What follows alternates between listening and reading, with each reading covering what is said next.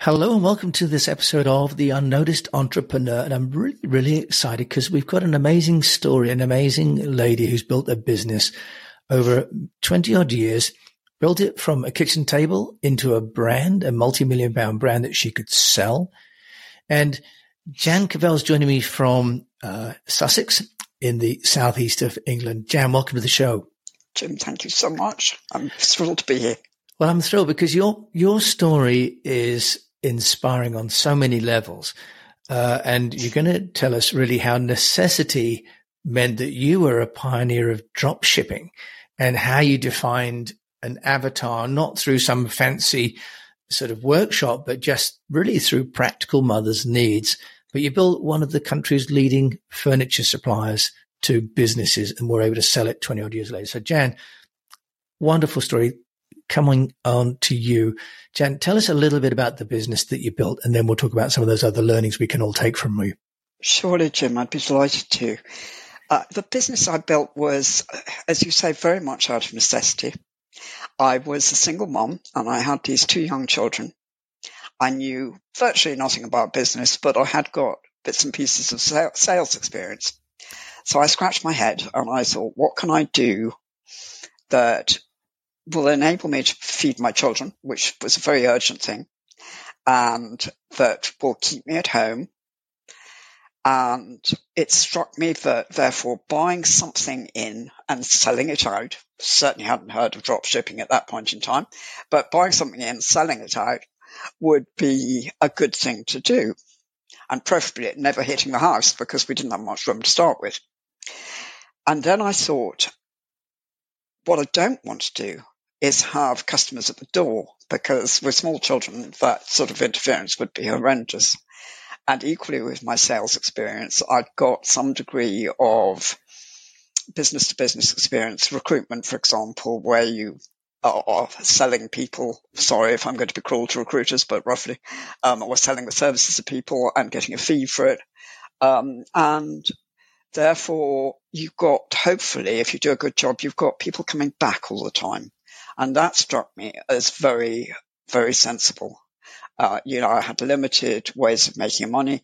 If they were going to buy from me once and buy from me again, then that was going to be a helpful thing. So I thought about that. And then I thought, who could I sell to and what could I sell? And I was in East Anglia at a point in time there were lots of craftsmen around, so I thought craftsy things, and I knew a bit about the interior design industry a little bit, a little bit about furniture. And so I thought that's that's certainly one option, and I can see bits and pieces would go, but would it be enough? Would it would it actually keep us regularly in food? And I thought about this a bit more, and I thought, you know, along this um, regular business route, what are they actually needing? What would make their lives easier? What is their problem in, in supply of bits and pieces that they need? Because of course, people like designers are often selling on to somebody else. So they just want to do a good job and to have that done for them as easily as possible. And I felt instinctively there might be a gap in the market for supplying interior designers with things on a regular basis. And if they knew if they could have them over and over again from me, whatever it was of any size and description, then they would come to the same person each time, hopefully. And that was the sort of principle that um, evolved. And it was very much feeling my way over making my life easier, something that suit my lifestyle and design a customer to, to match, if you like. Yeah, Jan, I love that. And, you know, we're talking about the 1990s here when you did that. And, you know, I was also just coming out of university then. I mean, we were all pre internet. So for anyone listening now, it seems like, well, you, of course, you can find things on Amazon and you can do drop shipping and you can put it onto, uh, onto Etsy and charge a premium, right? But you were doing this, uh, from a from a kitchen with with a four and a seven year old, if I'm not mistaken, Jan. So let's just break that down. How did you then, um, first of all, start to approach those customers? those those businesses and interested you chose businesses instead of consumers because they have repeat need, uh, which is very smart of you. How did you approach them? Because there you are kind of turning up offering to be an intermediary because they could go and find those products themselves. Why would they come to you? Well, this was it. I mean, we needed, or I needed, should I say, because it was just me, so it's a little pompous saying we, uh, at that stage. And it was a question of really cutting their work down somehow. And that was where I felt the more I could supply them with, the more problems I could solve. And the flexibility of my suppliers would come into play.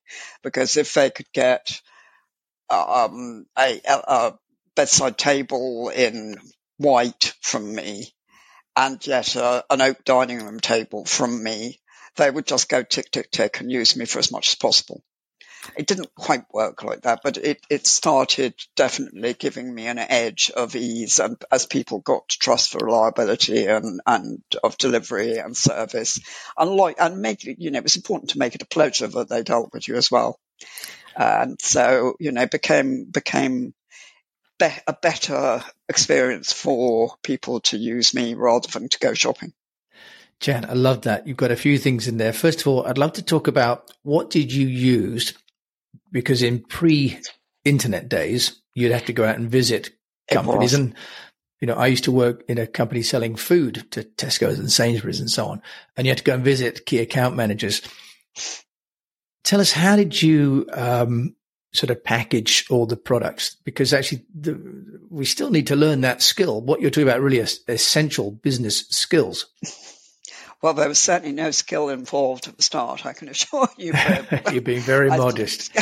Yeah. I sketched up some bits and pieces as a trial basis. I could not afford any prototypes. I had no cash and I had a tiny little gap on my credit card left and persuaded a printer to do me a short run of these awful, awful brochures.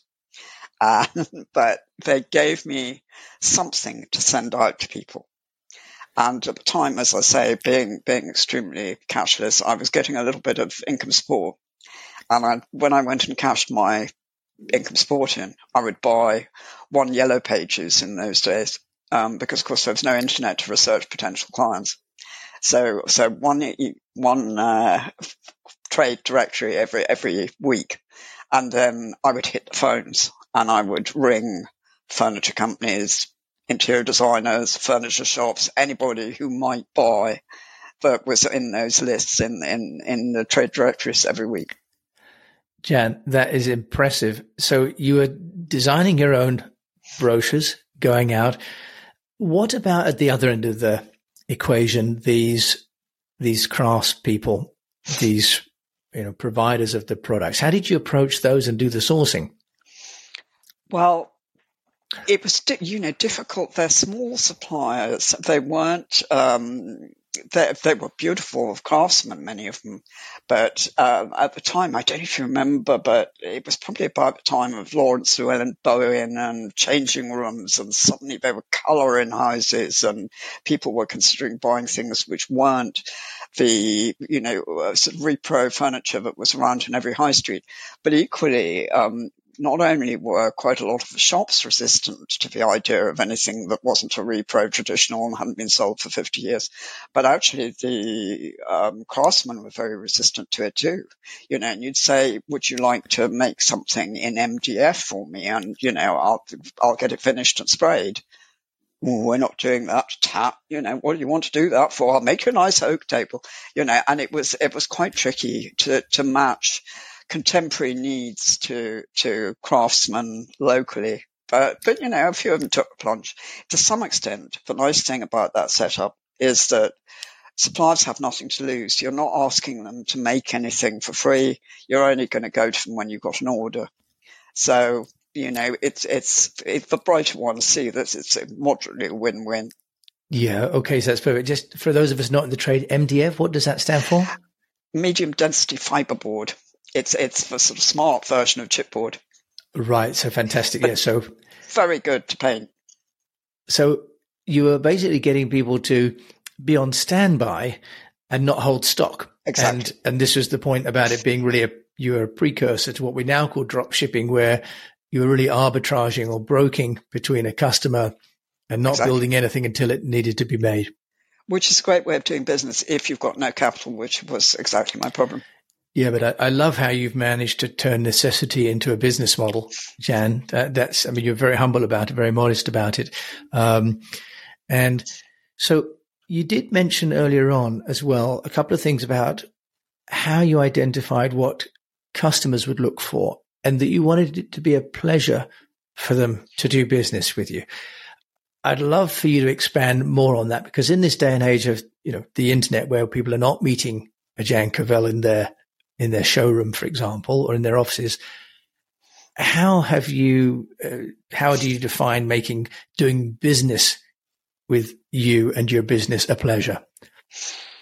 Well, this came down to very much to telephone sales because, of course, I couldn't go and meet people. I didn't have for, for cash for one thing, for either for for transport or for babysitters or one thing and another, and it just it was too big a gamble at that point in time, you know, to take a train or drive to Glasgow on the off chance of making a, an order. I just couldn't do it, so it had to be phone, and you know, that was very much a question of perseverance.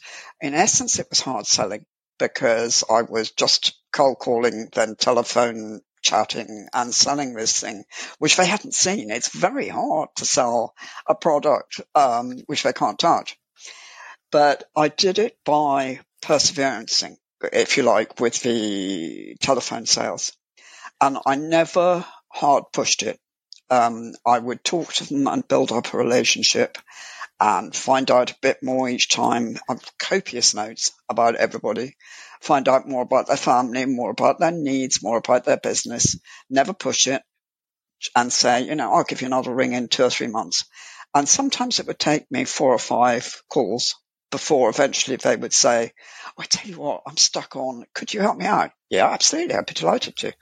Um, but it was all about relationship developing, which most people didn't didn't and indeed still don't do in telephone sales. And I got sufficiently good at it. She says wincing because I don't like saying I'm good at anything, as you've gathered.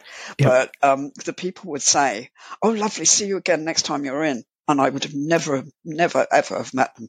But you know, we had that sort of relationship. Yeah, Jen, you're you're amazingly modest uh, for the for what you've managed to accomplish. Um, so you had people um, but what about you were selling them something that hadn't been built in many cases and, and you were doing illustrations, not photographs? Um, I have to ask you, well, 1990s, we didn't have iPhones, of course, um, no. you know, and photography was quite expensive. Actually, was that why you didn't use photographs oh, or something? Absolutely. Yeah, I mean, I couldn't afford, you know, if we, if, if we had photographs, I'd have had to buy the pieces. I'd have had to prototype the pieces and then pay for photography and the brochure would have cost more. There was no chance of me having proper photographs. Yeah, no, well, I know. And I used to, you know, work in advertising and a, a day mm. shoot was, was a small fortune and then Absolutely. all the, uh, yeah, and then a color, color print and so on. Um, did you have to offer some kind of a money back guarantee then? Because if you're offering a sort of sight unseen product. I, I mean, we were very, very hot on service, particularly in the early days, and I bullied anybody who did any work for me mercilessly. But, you know, it, I knew it was crucial to the designers to have soft stuff in the right quality and on the right day and I was never going to get off the ground if that didn't happen. Okay. So, you know, if, I mean, that's the odd time I stayed up all night and attempted to finish something myself, you know, if need be, but, and whatever it took, they got it. Jan, I love that, that commitment. And I guess also born out of your domestic situation, mm. there was, there was no plan B. You couldn't walk away. No. And, no, and, I mean, it never occurred to me. I got so scared looking back, but at the time I just had to keep going. We'll be back after a quick break. Would you like to double your salary without starting another business?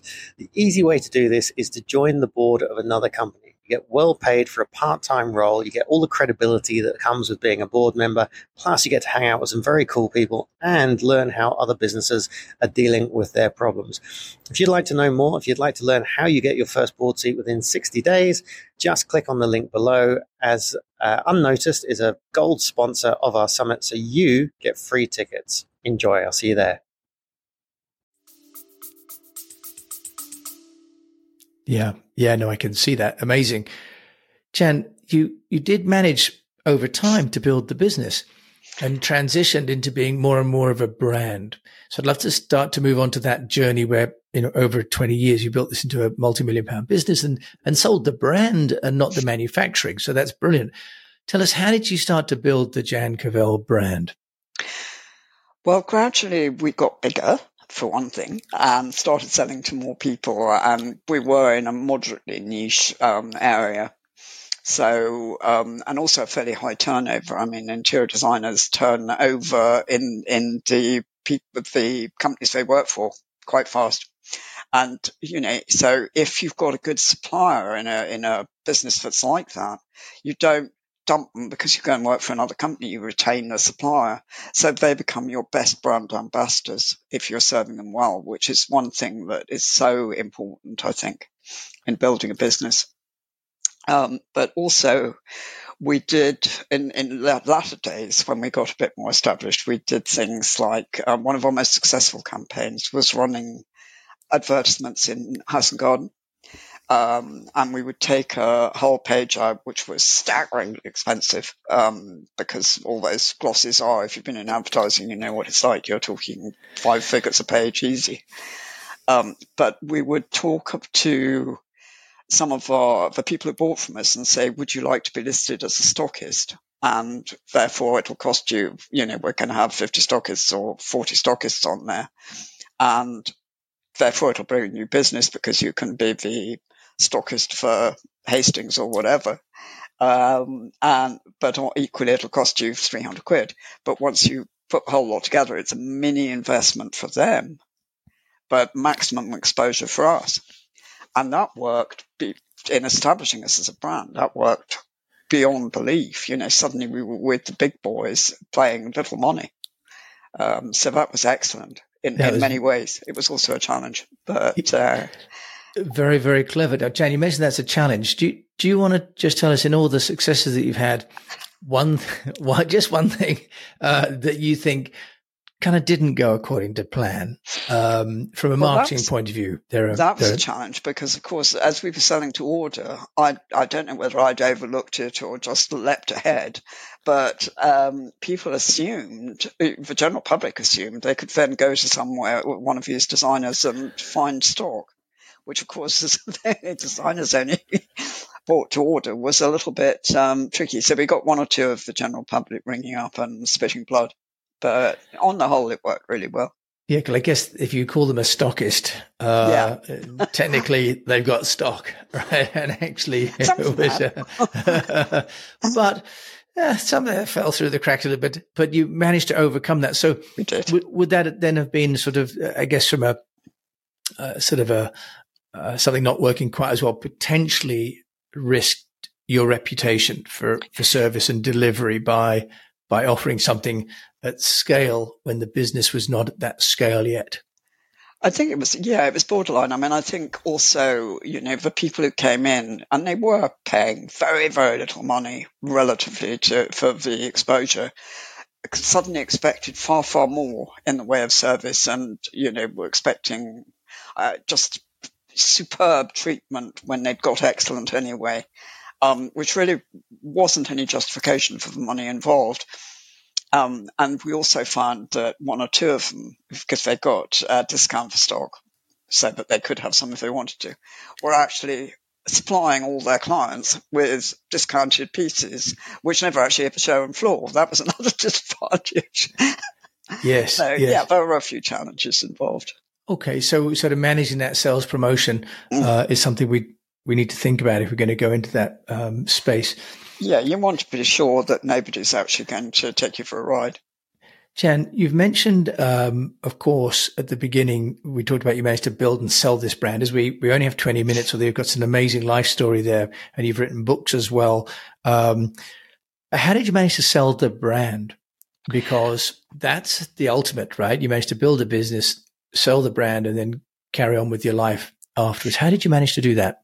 Well, I'd been thinking about selling for a long time. As you've gathered, I was so ignorant when I started off. The vision of selling a business, I mean, woo, right over my head.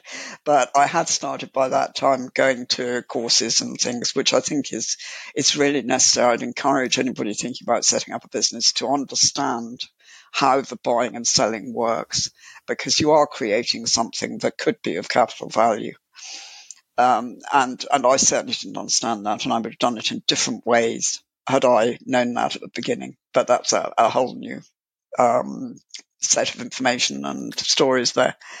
But yeah, I mean, I debated whether to sell it for about five years, and then the day came, and I just thought, I cannot face one more day doing this. I'm, you know, the business I'd loved and, and joked that people would have to carry me out of, um, you know, had suddenly become something I didn't want to be in anymore.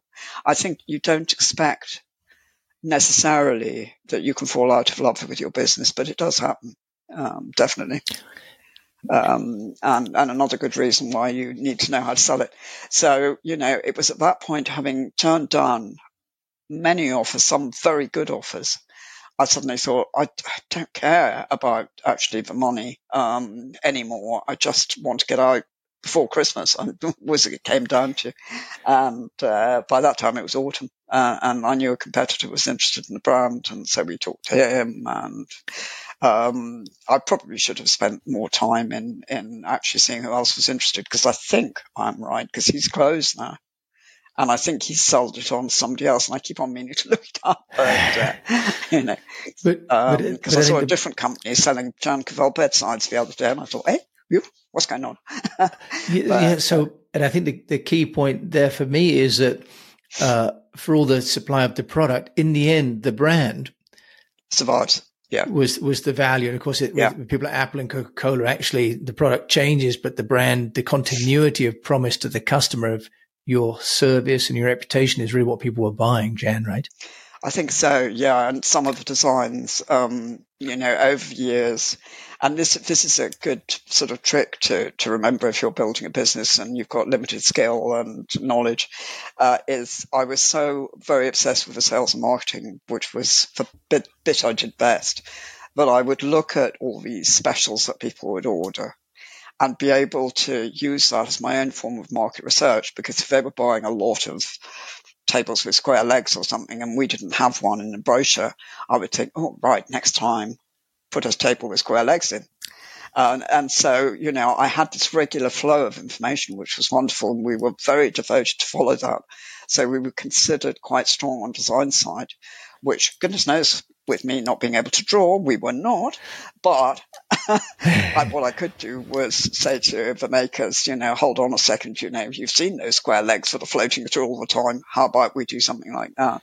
Um, Jan, I love how you've used sort of, well, market intelligence for building yeah. things. Now, final question, Jan, if there's one piece of intelligence you'd like to share with my fellow unnoticed entrepreneurs about getting noticed, what would you say to us? I would say definitely be absolutely fearlessly authentic.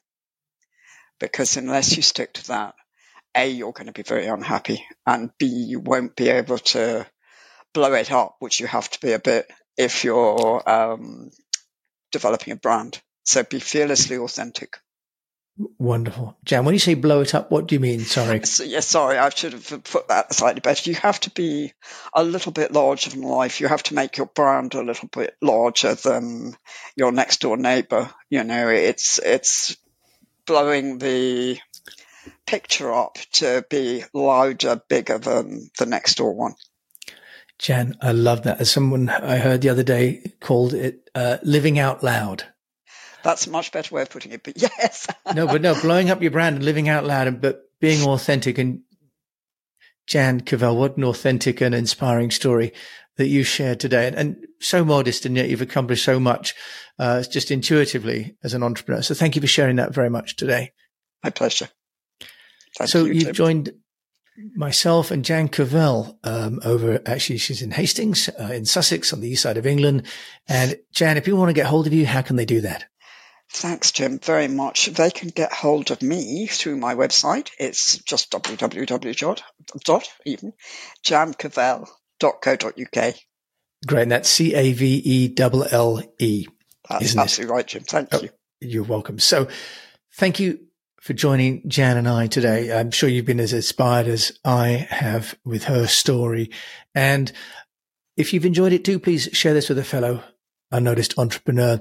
And until we meet again, I just encourage you to keep on communicating. Thank you for listening.